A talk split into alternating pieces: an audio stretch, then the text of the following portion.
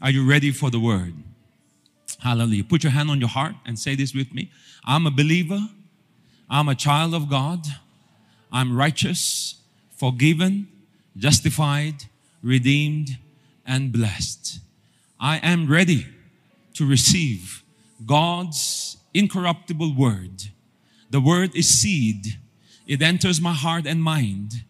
It explodes with revelation and it changes my life. And today, I'm not distracted, but I'm ready. Very, very ready to receive the word of God. In Jesus' name. Amen. Hallelujah. Turn with me to Second Corinthians chapter 6, verses 11 to 18. And I want to read it out for you from the New American Standard. The title of this message is Be Separate. And it's in line with what I've been preaching since January about God wanting to take us deeper, about wanting to strengthen our relationship with Him. Not only salvation, but also sanctification and dealing with the issues of our heart, our values, our choices, our desires, because God has greater for us. God has more for us. And in order for us to discover the greater treasures, the greater blessings, we need to go deeper in our relationship with Him. Just imagine that this is the banks of the river. Before you were born again, you were on land. You were in the world. But after you got born again, you entered into the waters of salvation. But somehow, most of us, we stay just ankle deep because time to time we want to come back to the world and have a little bit of fun and then go back into the kingdom of God, but just ankle deep. And many of us may be in ankle deep waters in our relationship with God, but God wants us to go deeper. God wants us to go more and more into Him.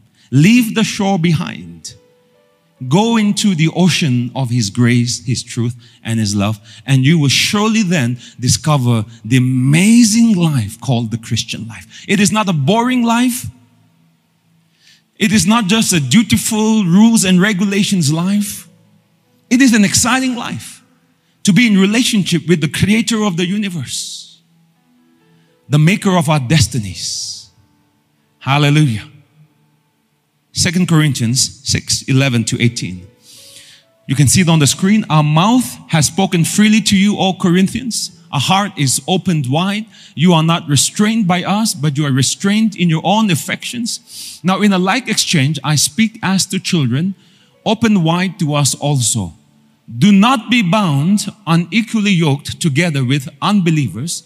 For what partnership have righteousness and lawlessness, or what fellowship has light with darkness? What harmony has Christ with Belial, or what has a believer in common with an unbeliever?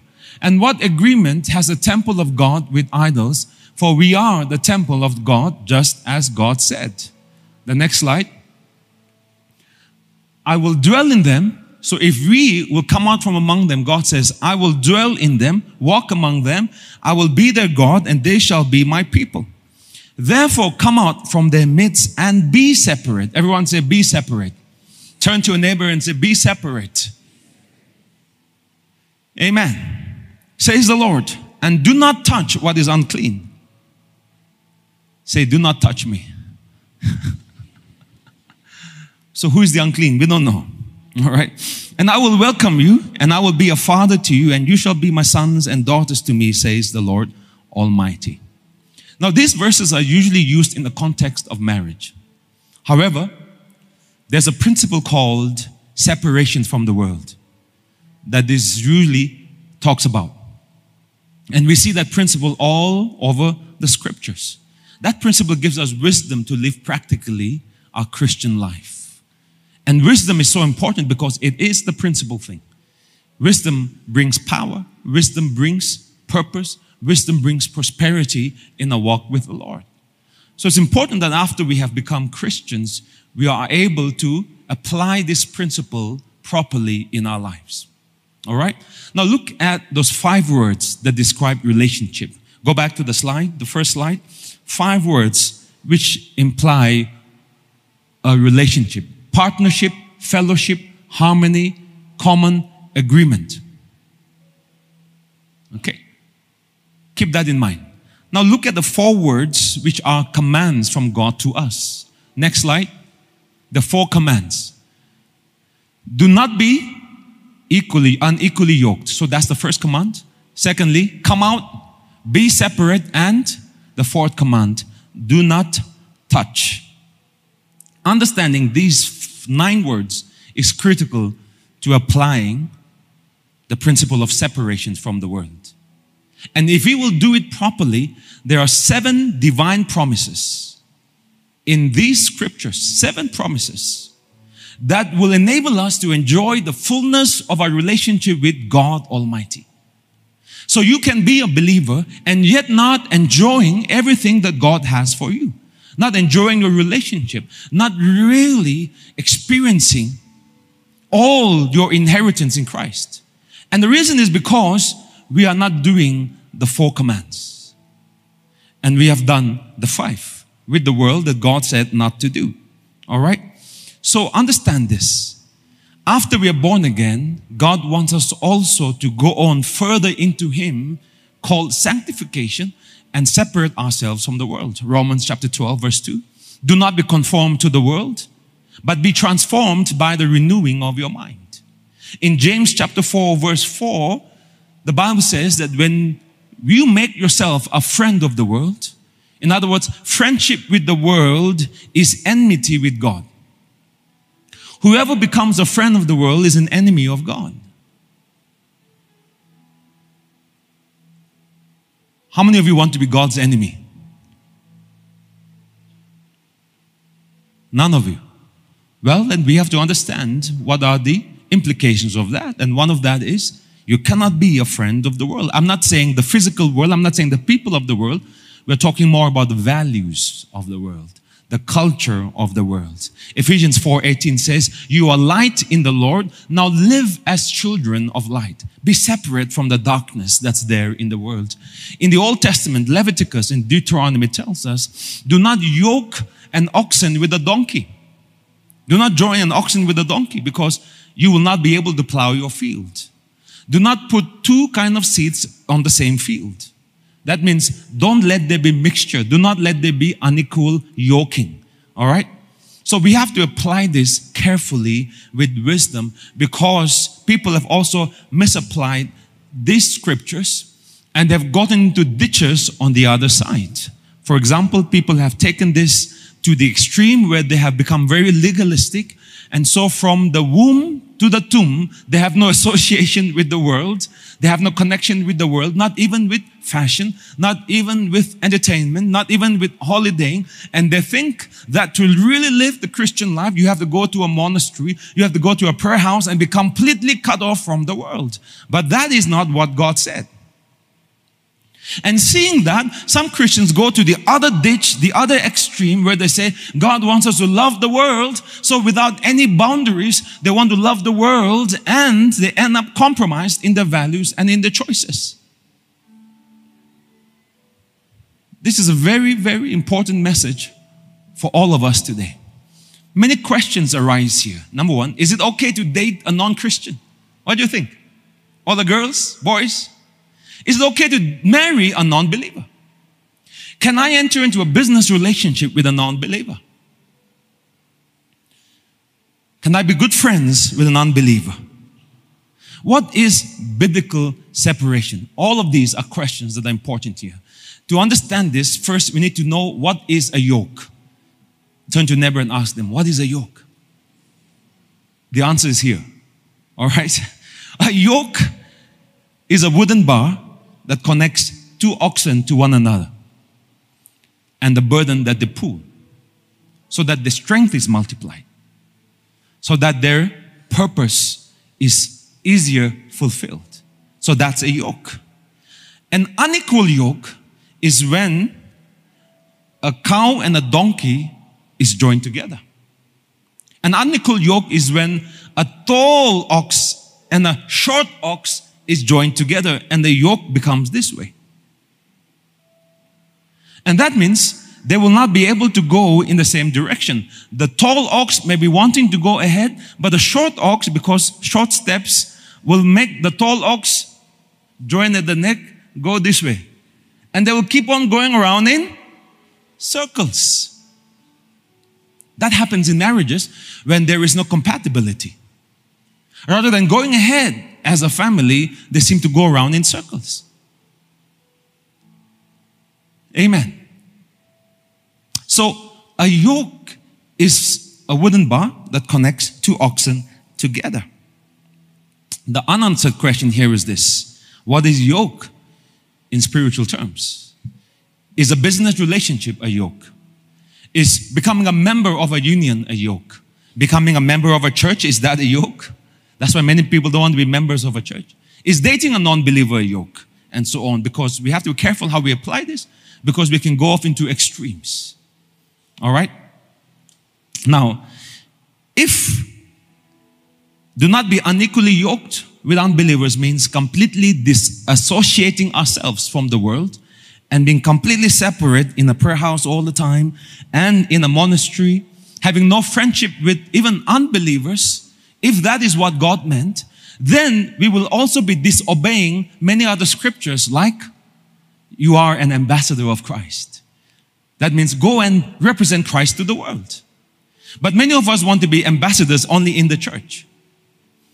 See, a few scriptures just before this, the Bible says, you are ministers of reconciliation. In other words, you are God's son. Go to the prodigal sons and reconcile them back to the Father. That means we have to be obedient to all scriptures, not just one or two.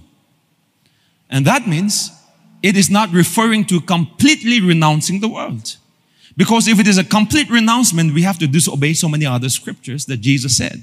In fact, he said, I send you out, his disciples, as sheep among wolves. So, sheep, God doesn't want you to only remain with sheep. All right? You need to go out to the wolves and to bring them back into the family of God. But there's a proper way of doing it. Don't become a wolf while you're hanging out with the world. Amen? So, not all friendships, not all associations is a yoke, but a yoke has two main characteristics. Number one is this a yoke is not easily broken. It is not easily broken. In other words, it is a kind of permanent relationship. When two animals are bound together, they do not have any choice. Uncomfortable as it may be, they must walk in the same direction. The stronger ox will pull the weaker ox, and of course, one of them will suffer or both of them will suffer. So a yoke is a permanent relationship, something that cannot be easily broken. That's why the church has often used this passage to refer to marriage. Marriage, because marriage is a kind of yoke. It's a permanent relationship that cannot be easily broken. But the wording of this verse is do not be unequally yoked with unbelievers. Not only marriage, but any form of relationship in which you are unable to come out without damage to yourself. Are you with me? It could involve dating. As young people, many times we may appreciate people first because of the manners, the decency, and the jobs that they do more than their faith. And it's easy to like people based on those feelings and considerations in the heart and in the mind. But the Bible does say that they are dangerous to yoking yourself to unbelievers in marriage or in dating relationships. Just for this main purpose. Where are you going to go together? Which God are you going to serve? What values are you going to build your children up in? There's also the law of gravity. The law of gravity says that it is easier to fall into sin than to rise into righteousness. So if one wants to go in a lower direction and one wants to go in a higher direction, it'll be more easy for you to be dragged in your values and in your beliefs below what you want to live than to go above. Amen. But many times we rationalize, well, he's such a wonderful guy. He's such a good man, better than all the Christians that I know. And that may be so. But I think it's important that first we obey the Lord, even in this area, and not rationalize, and not pray that somehow God will change his mind just for you. Make an exception just for your case. Right? because I've received many prayer requests. Lord, Pastor, please pray that God will just change his mind for me in this case. The kingdom of God is not like India, where we can adjust all the time, right? Amen. Hallelujah. The second characteristic of a yoke is this it's any relationship that constrains you, where it does not permit independent action. And that can happen in even a friendship relationship. For example, some of you may have friends in the world who are not happy with you when you say, Praise the Lord, hallelujah, talk about Jesus, where you are vocal about your beliefs. And in their presence, if you are so afraid of displeasing them, and you're unable to say that homosexuality is wrong, transgenderism, the basic philosophy behind it, is wrong, and you're afraid to say that, then you are in a yoke, an unhealthy relationship. Because you think that it's more important to please your worldly friends than to please Jesus. It's more important to make sure that you do not hurt the feelings than to believe in the truth. You have yoked yourself to a relationship that's constraining you in expressing your liberty and faith in Christ. Or in some relationships which are too controlling, too manipulative. It can happen in dating relationships, in father, mother, father, children relationships where they want to control you to the point where they do not allow you freedom in your faith in God. They don't want you to go to Bible study. They don't want you to join this church. If God tells you to join this church, your father tells you don't join this church, who should you obey? God or God? I'm not saying you disobey, I'm not saying you dishonor, but you speak freely and you obey God. Amen. Hallelujah. So any form of relationship that controls, constrains. Sometimes tribal relationships are like that. Tribal ho-hos. Even though they say they're Christians, they don't function in a Christian way. They control, they manipulate the people. It's ungodly. And if you allow yourself, because you are a member of this village and this village group and this colony group and this ho-ho group, and you're not able to exercise your faith in God, that's an unequally yoked relationship. Hallelujah. Or political relationships that do not allow you to freely express Christ. For example, if some of you join the BJP, who we know that one of their purpose and goals is to make sure that Christianity is eradicated in India. And because you are an influential Christian, they want you to be a part of that. And of course, it looks good to the electorate, but you have no freedom to speak against conversion there. It's an unequal yoke. And no matter how much you rationalize it and think it is smart and it is good, it is still foolishness in God's eyes. Can you say amen? A business partnership where you cannot freely practice your Christian values. Or any yoke could be when you are joined to things that you should not be, like, for example, um, substances, alcohol, tobacco, movies, videos, social media that pull you in a different direction rather than towards God. All of that can be a yoke. Um, and now to understand and appreciate what Paul is saying here, we have to first understand who we are, our identity. Who is the Christian? Why is it so important to be separated? Well, because once you got born again, you became completely different on the inside. Even though you may have the same memories, the same, um, same person, the same body on the outside, the same flesh. Maybe sometimes even the same habits. When you got born again, a few verses before this, Second Corinthians 5:17 says, you became a new creation. The old has passed away, everything has become new. That means something fundamentally different has happened to your nature. You got born again. You became just like God. You received the nature of God. And it is described here in these verses in Second Corinthians chapter 6, wherein Paul says, From lawlessness you have turned into righteousness. Put on the slide there. From lawlessness, you have become righteousness. That's the Christian.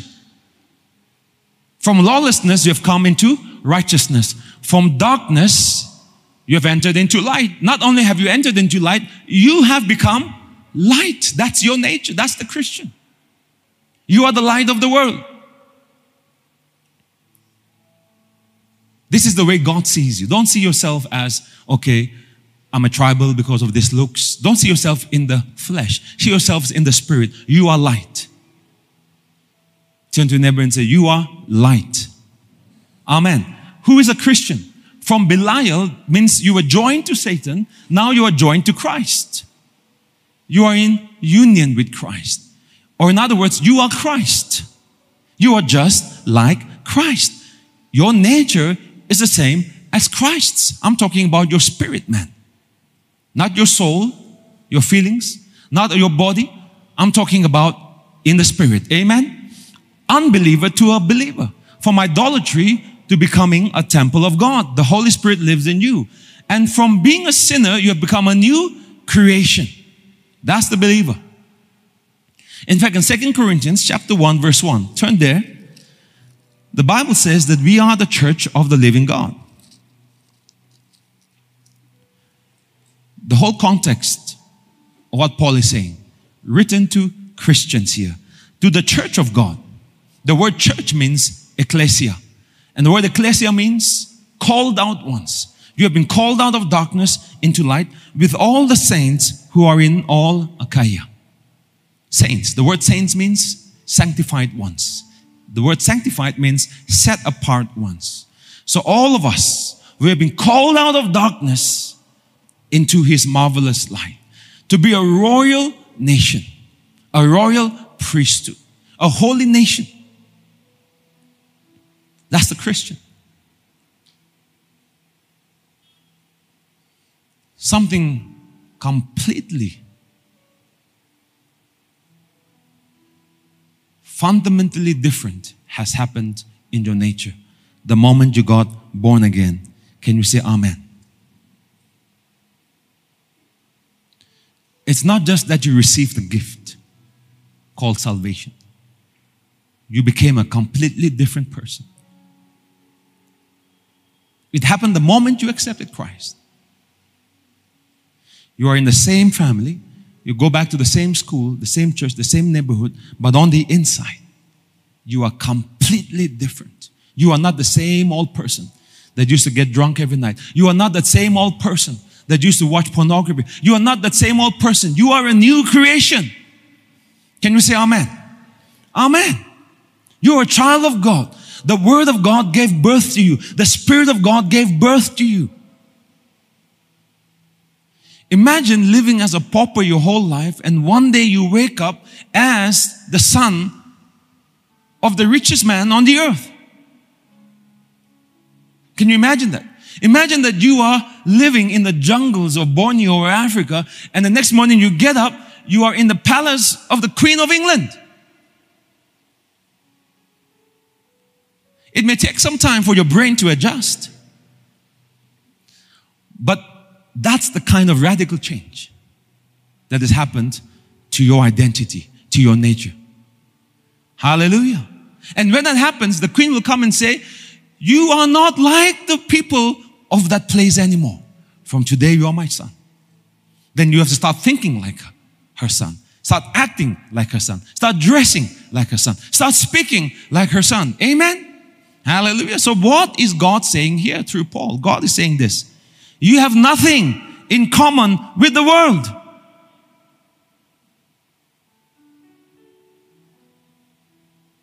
Nothing. The world is swimming downwards. The Christian is swimming upwards. The world is in lies. You are in the truth. The world is in darkness. You are in the light. The world is in chaos and confusion. You are in the peace of God. And that is why separation is needed. Because you are ambassadors of Christ. Not of Nagaland, of Christ. Not of Naga culture, of Christ. Hallelujah. Amen. We represent a different kingdom, the kingdom of Jesus Christ. And therefore, you must separate yourselves from the world. But there's a warning here which we must heed. In 2 Corinthians chapter 6 verse 1. Paul says this, I plead with you not to receive the grace of God in vain. The grace of God in vain. This book is written to believers. And Paul is saying to believers, Christians, just like many of us here, don't receive God's grace in vain. The word vain means empty, meaningless, powerless to you.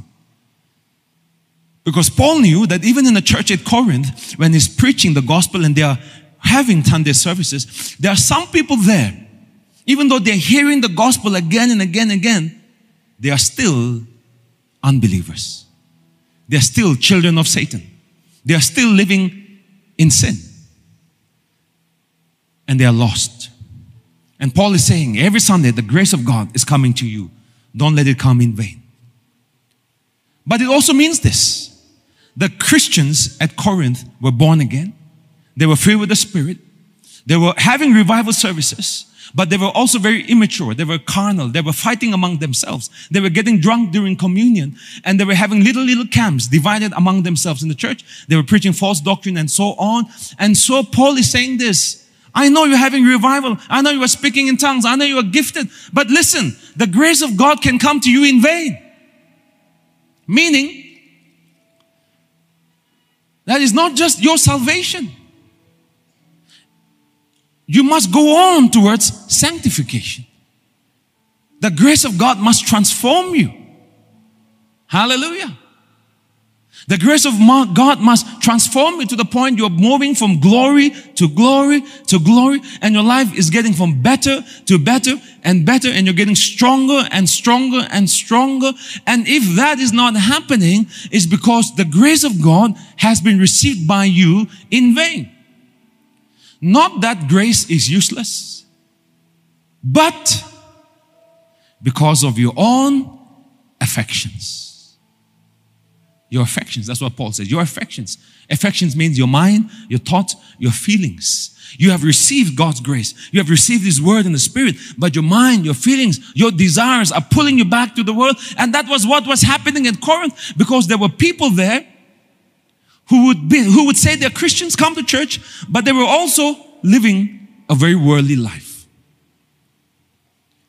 Committing incest, sexual immorality with temple prostitutes. They were fighting among themselves. They were divided into camps. What is that? That's the affections. And that is why, even though they were Christians and the Spirit of God was moving among them, they were speaking in tongues and they were having prophecies and so on, the grace of God was not producing fruit in them. They were not transforming into holiness to be more like Christ. Hallelujah. They had received grace, but it was empty. Remember, miracles were happening in this church. The presence of God was manifesting in this church. But their affections, the heart, deep inside, they were still loving the world. They were not progressively growing in Christ. And because in that culture, the Roman and Greek culture, the gospel came in the spirit, but in the heart, in the soul, in the mind, they were still connected to the Roman Greek culture. They saw themselves as you are Jews, we are Gentiles, you are from Paul, we're from Apollos, the rich and the poor. They were dividing themselves even in the same church. Some were tolerating incest in that church because that was a practice of the world. And some were committing incest. Some were tolerating immorality, and some were committing immorality with temple prostitutes. They were fighting among themselves, taking each other to court. Which is much like the practice in the Western world today, even among Christians. Many of the rich Corinthians were getting drunk during communion and not sharing the food with the poor.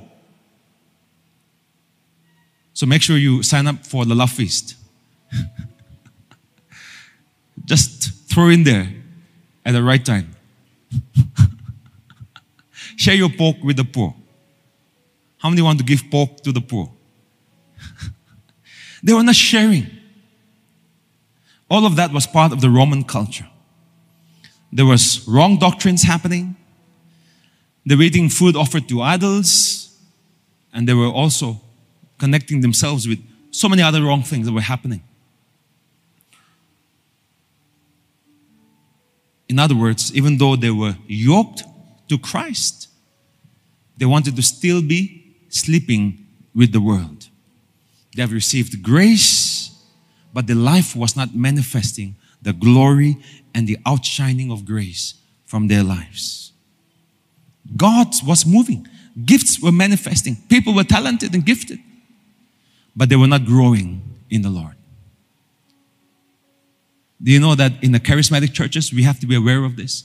You can be gifted in prophecies and tongues. You can be anointed for specific jobs like worship. You can be gifted in creativity and so on. But that is basic. It's not mature level. Understand this. It's basic. Your anointing is very basic. Your gifting is very basic. Because it all comes by grace, freely. God wants you to mature.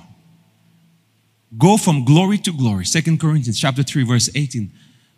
Beholding as in a mirror the glory of the Lord, we are being transformed into the same image like Christ from glory to glory to glory. Our lives must have an upward progress from glory to glory to glory. That means after we're born again, the grace of God comes continually so that it produces fruit, transforming us to where our lives reflect more of the kingdom from glory to glory to glory. And how does that happen? The commands. Do not be unequally yoked. Come out from among them. Be separate. Do not touch what is unclean. See, if I just taught you, pan, bidi, cigarette, nakavide, pan, bidi, cigarette, nakavi, Christians must not have pan, bidi, cigarette, and alcohol, you will not appreciate the meaning and the purpose why we should not eat those things. So you will go home and eat more.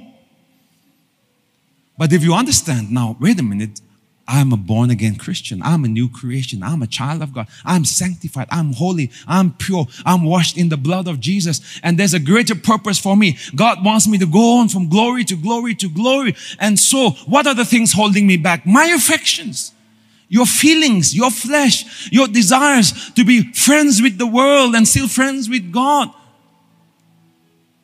That's holding you back. And if you really want to go on with God, you have to do these things. Do not be unequally yoked. Come out from among them, be separate, and do not touch the unclean. God separated light and darkness in the book of Genesis. But since then, men have been trying to mix light and darkness. We want to mix the spirit and the flesh. We want to mix lies and truth. In church, truth. But when you go out, we even agree with the lies in society through media and so on.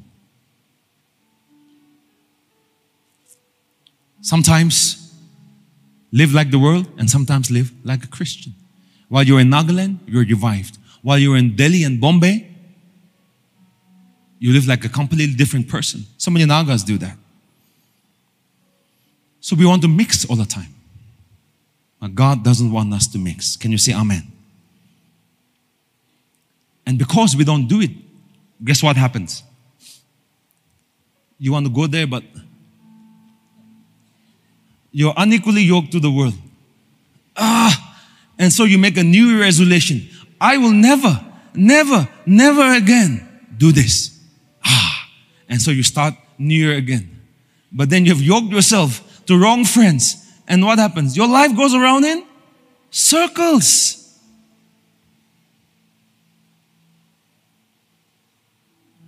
But the Christian life is a dynamic life. It's an upwardly progressing life. Hallelujah. It's not about rules and regulations. It's not about duties and all of that. They are included.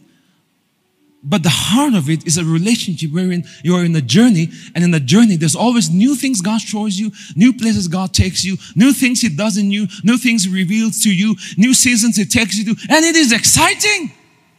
Hallelujah. Because you are yoked to Christ. and you're walking with Him. Jesus says, Come to me, all you who labor and are heavy laden, and I will give you rest. Take my yoke upon you and learn from me, for I'm gentle and lowly in heart. In other words, God wants you to be yoked to Christ and walk with Christ, and Christ will always bring you to the place where you need to be. But some of you are yoked to a false Christ. People you love more than Christ, things you love more than Christ, things that you think will bring you salvation, meaning and identity. Maybe it's clothes, maybe it's fashion, maybe it's whatever. Nothing wrong in those things, but when you are yoked in your heart in the wrong way, you go around in circles. So, what are the practical implications here? All right. Number one, not monastic living. Don't say, I'm going to go to the monastery and become a nun. It is not dissociating from the world because that would be impossible. God wants us to be in the world so that we can be like leaven, transforming the world by our presence there, not leaving the world. Many Christians are only praying for the rapture to happen. They don't want revival. They just want rapture. right? I mean, I want revival more than rapture. Because rapture means I will go. I'm not worried or insecure about my destiny. I know I'm going to go with God. But I have a purpose to fulfill, which is revival on the earth. Winning the world to Christ, preaching the gospel to the uttermost parts of the earth. That's more important to me than rapture. Amen. Because if you're a believer, you're going to go.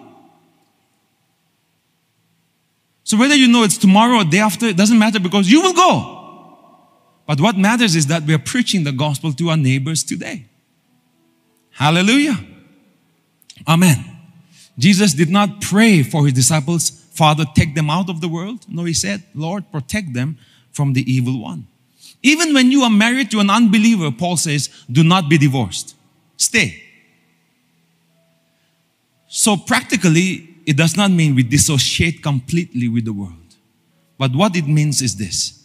It means that a Christian is supposed to be in a process of his relationship with God where you're moving towards more and more sanctification, more and more transformation, where your life reflects more and more the glory, the goodness, the power, and the presence of God. That means glory to glory.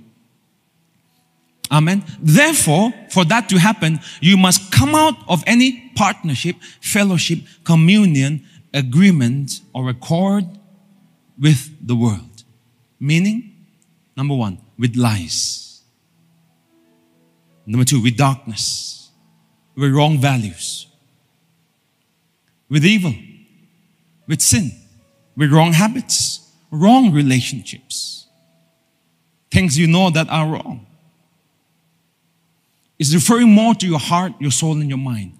That in your heart, your soul, and your mind, you must not be in agreement with the wrong belief system, with the wrong values that the world practices. Do not be compromised by the values of the world. Do not be seduced by the lifestyle of the world, by the words of the world, whether it's music, media, and so on. As you can see today, the basic philosophy of the world, postmodernism, is that there is no truth. There is no absolute truth. Whatever you feel like doing, if it is good for you, it is your truth. Everything has become so relative. That's what they say. So if you feel like you are a girl, then maybe you are a girl. And that's the truth they want the whole world to believe in. And I tell you, many millennial Christians are being seduced by that belief out of the wrongs. The, you see, they attach lies to truth. So they attach racism, ah, to homosexuality. And if you are against homosexuality, then you are a racist. And who wants to be called a racist? So they bring all these things, they mix it up, and they make sure that we as Christians are also, because we're sensitive, to not be seen as divisive, hateful, exclusive, we slowly by slowly yield to these wrong values. There's a cartoon that's just coming up by Walt Disney, where in that cartoon, made for kids, there are two males kissing. Now, what is that? That is called a bombardment of Satan's septic tank to your children. They're trying to feed Satan's food to our children. So that at a young age, when they are brainwashed and they say there's nothing wrong with that, and you as the father say, well, the Bible says that same-sex union is wrong, your own children who are Christians will rebel against you. And they are shoving this down the throats of the generations to media, right? To movies, to rap songs, and so on and so on and so on. So God wants us to come out. Are your views of God and humanity or even marriage shaped by Hollywood or the Holy Word? Okay? Are you one who loves God but also love people who don't love God? Because many of us have friends out there in the world. Nothing wrong with having friends. You must have friends. But there's boundaries that you must keep. Because if you are in friendship, close friendship with someone who is an enemy of God, they don't love God, they have nothing to do with God, they're not interested in anything of God, and you have so close, deep association with them, then they will take you away from the purposes of God. Hallelujah. Friendship with the world, the Bible says, is enmity with God. Somehow, intuitively, when I first gave my life to the Lord, I understood this. And one of the first things I did was destroy all my pop music, rap music, rock music, whatever I had, destroy all of that. Because a lot of these values and beliefs get transmitted through media, movies, and pop music and culture, fashion, and so on. Instagram culture right now is filled with filth.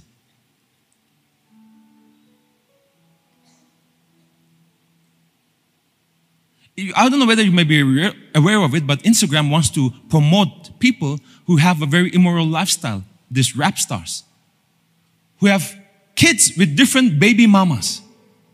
Have you heard the term?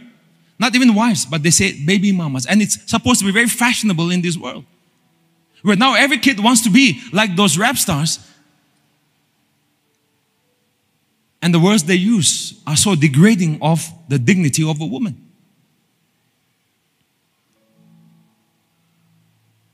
Amen. Hallelujah. So that's what I did. I even removed all fiction novels from my library, threw them away. Why? Because fiction is, is just fiction. It's not the truth. And you shall know fiction, and the fiction will set you free. No. and you shall know the truth, and the truth will set you free. So if I spend three hours reading a fiction novel, it's a waste of my time and my mind, my soul gets enmeshed in all those wrong feelings and wrong thoughts. Ah, yeah, it's a mess that I have to clean up again. Magazines. Amen. Even distant myself from friends who did not love God, have the same values as I. Stayed away from social situations that I felt that if I go to those, even if I don't drink or do anything immoral, my presence there would mean that I'm agreeing with those people. One pastor was preaching just the other day about how he was invited to a marriage, some of his friends who are homosexuals, and he loves them dearly. And he says, I could not go to the wedding because my presence there would tacitly be an agreement that I agree with what they are doing. See, come out of every agreement. Don't agree. Like, for example, when you're watching a movie and the people are making jokes about church and homosexuality, there are many of those jokes right now. And Hollywood always paints Christians and pastors as crazy people, rednecks, violent people, and so on. Because of the faith they want to kill and murder. That's what Hollywood paints the picture as. So when there's a joke made about all these things and in your heart you agree and you laugh, see, subtly there are many things that happen in your soul where you begin to agree with the values that Hollywood throwing at you and you disagree with the values that are there in the Word of God.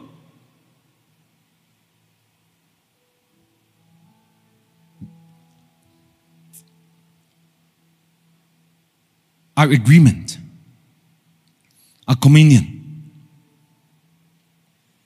So the pastor said, I sent them a gift, but I could not go to the wedding because I could not show even to anyone or to the world that I agree with what they are doing because it is against the will of God. Amen. So, how does it apply practically? There are some things that are clear, some things you have to pray.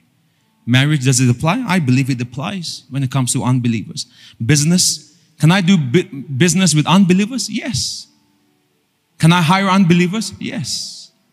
But partnerships may be difficult because are supposed to go together to a certain direction with common values and common purposes, and it may be difficult. If you want to do it, your business, in a godly way, in a God honoring way.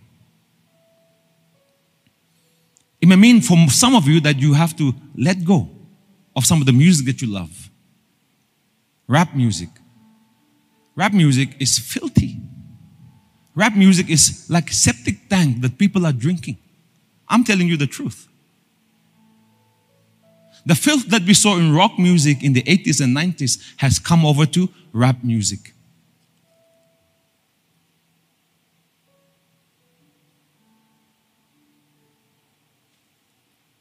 And I know that people say, well, he's a Christian rapper. Yeah, he may be a Christian rapper, but why is he using such foul language?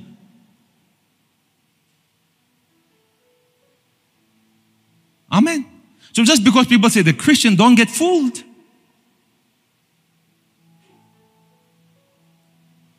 You got to see the values. What are they living? What's their practice? Kanye says he's a Christian, but his choices, the way he lives, it's not Christian. Is Kanye Christian? I don't know. I have big doubts. Can I give him grace? Absolutely. But should I believe what he believes? Should I practice what he practices? Should I? No, I cannot. Because the way he's living and making choices is completely opposite of what Christianity is. Can you say amen? Is Kanye Christian? I don't know. Because I don't see any fruit there. Is that a mango tree? Let me wait till some mango comes out and I taste it, then I'll say it's a mango tree. Till then, it looks like it's artificial. Hello? Hello? Jesus says, By your fruit you shall know them, not by the leaves. Everyone can wear Christian leaves, come to church, look good on Sunday. But fruit, you cannot fake it. Fruit comes from ah within. Hallelujah. Amen. It could also mean any substances that is harmful to you tobacco, alcohol. See, what may be moderate for some may not be moderate for those who are in weakness to those things. So you have to make your own personal decision to come out. Come out of any substance that is harming you tobacco, alcohol. It could mean a dependency on pills.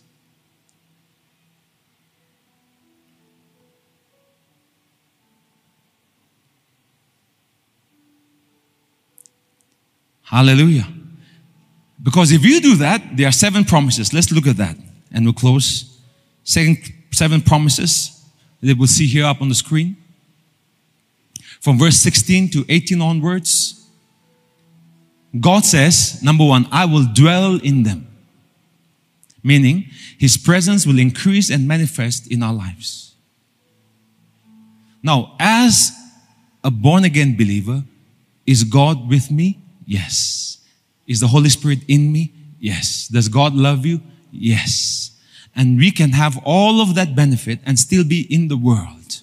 And if you are in the world and also in God, I tell you, it's a miserable life. How many of you have experienced that? There's no misery as a Christian who wants to love God and also commit sin. Is it fun? No, it's like you're divided on the inside. You can't even enjoy your sins. Right? I'm not saying you should enjoy it. I'm just trying to make a point. It's miserable to try to love the world and love God at the same time. So if you go on into deeper, leave the shore behind, go deeper into Christ. Amen. I will be, put it up on the screen again, guys. I will dwell in them. His presence will increase and manifest. I will walk among them. That means He will visit you. You will experience more and more encounters with Him. Hallelujah. I will be their God. God will put His name on you.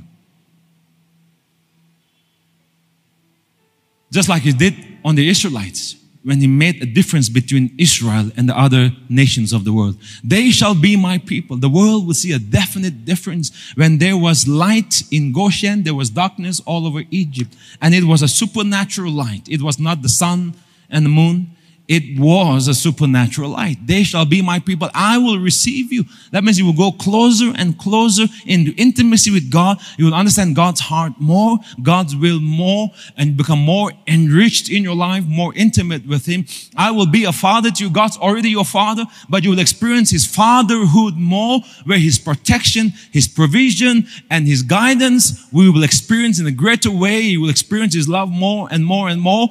And then you shall be my sons and daughters daughters. There's a difference between a son and a Christian. A Christian is one who has a name of Christ. A son is different. Have you ever seen those Christians who walk in such dominion and authority and peace in their lives? Nothing seems to disturb them. Nothing seems to stress them out. They're always in peace. They're always in control. They're always with smiles. They're always in joy. They're always full of God's presence God's wisdom. And they walk with such authority over their feelings, their emotions, their passions, and over whatever may be happening around the world. Have you seen those kind of Christians? Like Jesus, the way he walked. In the middle of a storm, he did not panic.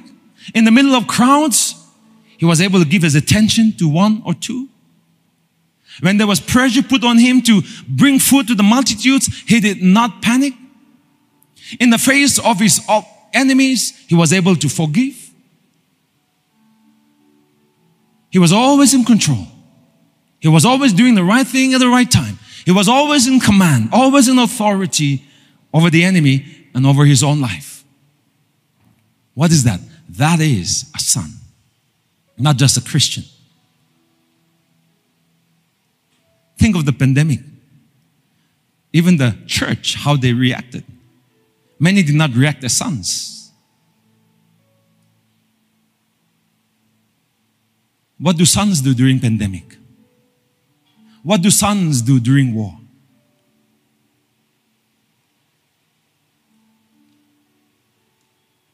What do sons do when people gossip about them?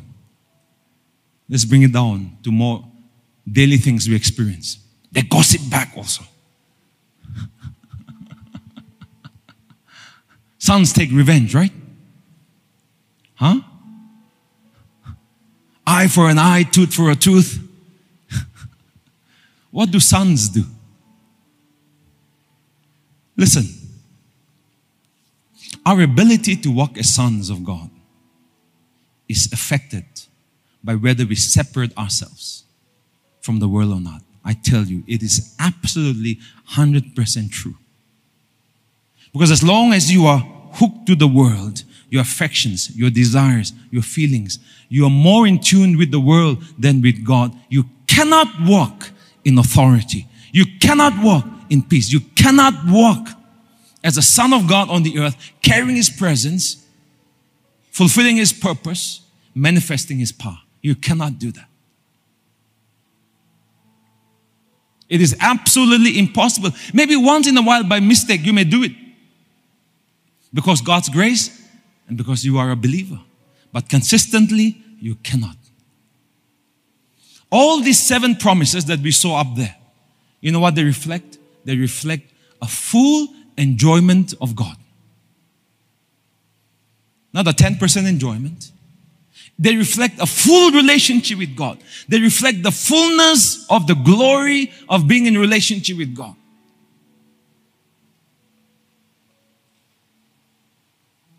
Sons. The Bible says all of creation is groaning for sons of God to manifest. The world is looking not for Christians. They don't like Christians. How many of you know that already? You have a Christian name, no one likes you. I don't like Christians who know this. Ah, Pastor Sean, yeah, I don't like Christians. I want sons. I love sons. Sons. Because sometimes they say Christians, but they live just like the world, even worse than the world. Sons. Creation is longing for sons of God to manifest. Sons. So come out of your Christianity. Separate yourself from nominal Christianity and become a son. Sons of God. They manifest the glory of God. They manifest the presence of God. They manifest the kingdom wherever they go. Sons. As ambassadors of God, we are sons of God on the earth.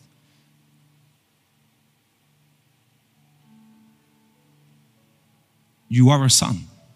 You are a daughter. Turn to your neighbor and say, You are a son. You are a daughter. Hallelujah. Let's pray. Father, I pray over all the people that are here today. And I ask for your spirit to speak to them right now, Lord God, and bring conviction and faith in their heart to make decisions that are important for their life. Right now, I want to ask you if you are not a born again believer and you are not sure because you say you, you think you are a Christian, but you love sin more, you love the world more, then maybe you are not born again. And I would encourage you today to give your life to Christ and to come out from darkness into His life. So if you're here today and you need to give your life to Jesus, you need to come out from sin and become a true believer in Christ, will you raise your hands right now? Yes, will you raise your hands? Yes, anyone else? Would you raise your hands? Come, come. Anyone else? Raise your hand. You know in your heart you need to walk away from that sin, from that lifestyle, and to follow Christ, to believe in Him. Would you raise your hand right now?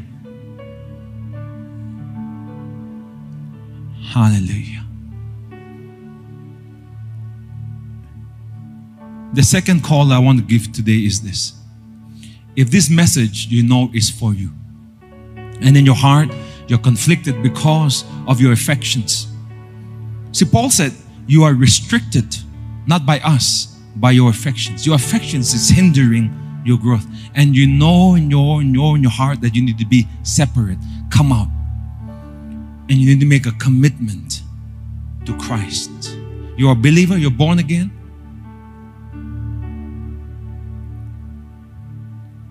But you've never consecrated your life to the Lord and said, Lord, 100%, I'll be a follower of you.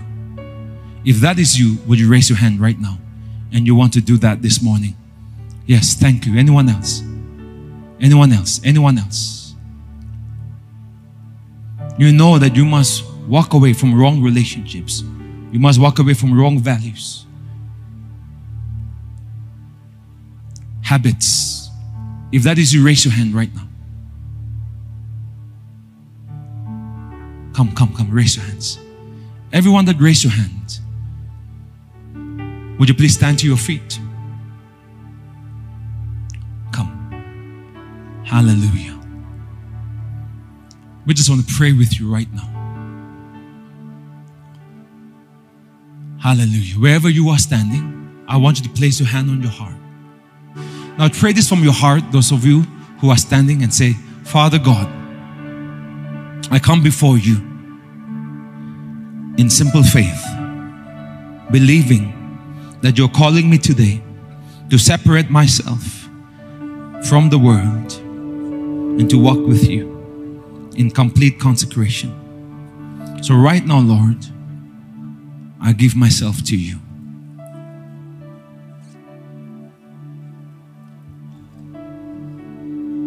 Right now, I commit to you. Right now, I choose to break every yoke with the world, to come out, to be separate, and to touch not the unclean.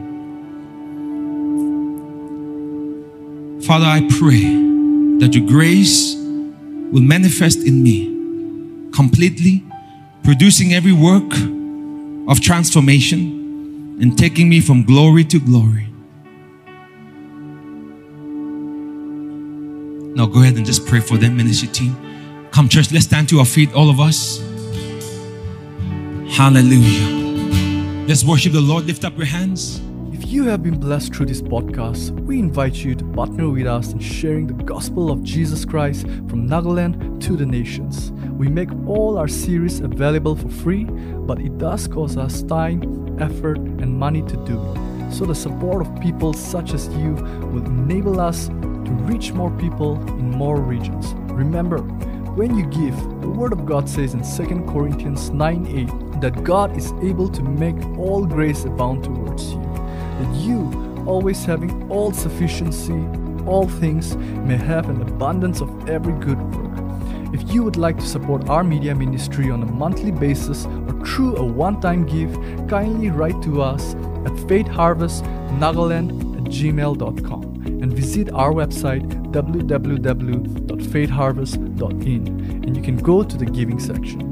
You can also give through this UPI ID 70056845533 at Paytm. God bless you and thank you so much for your generosity.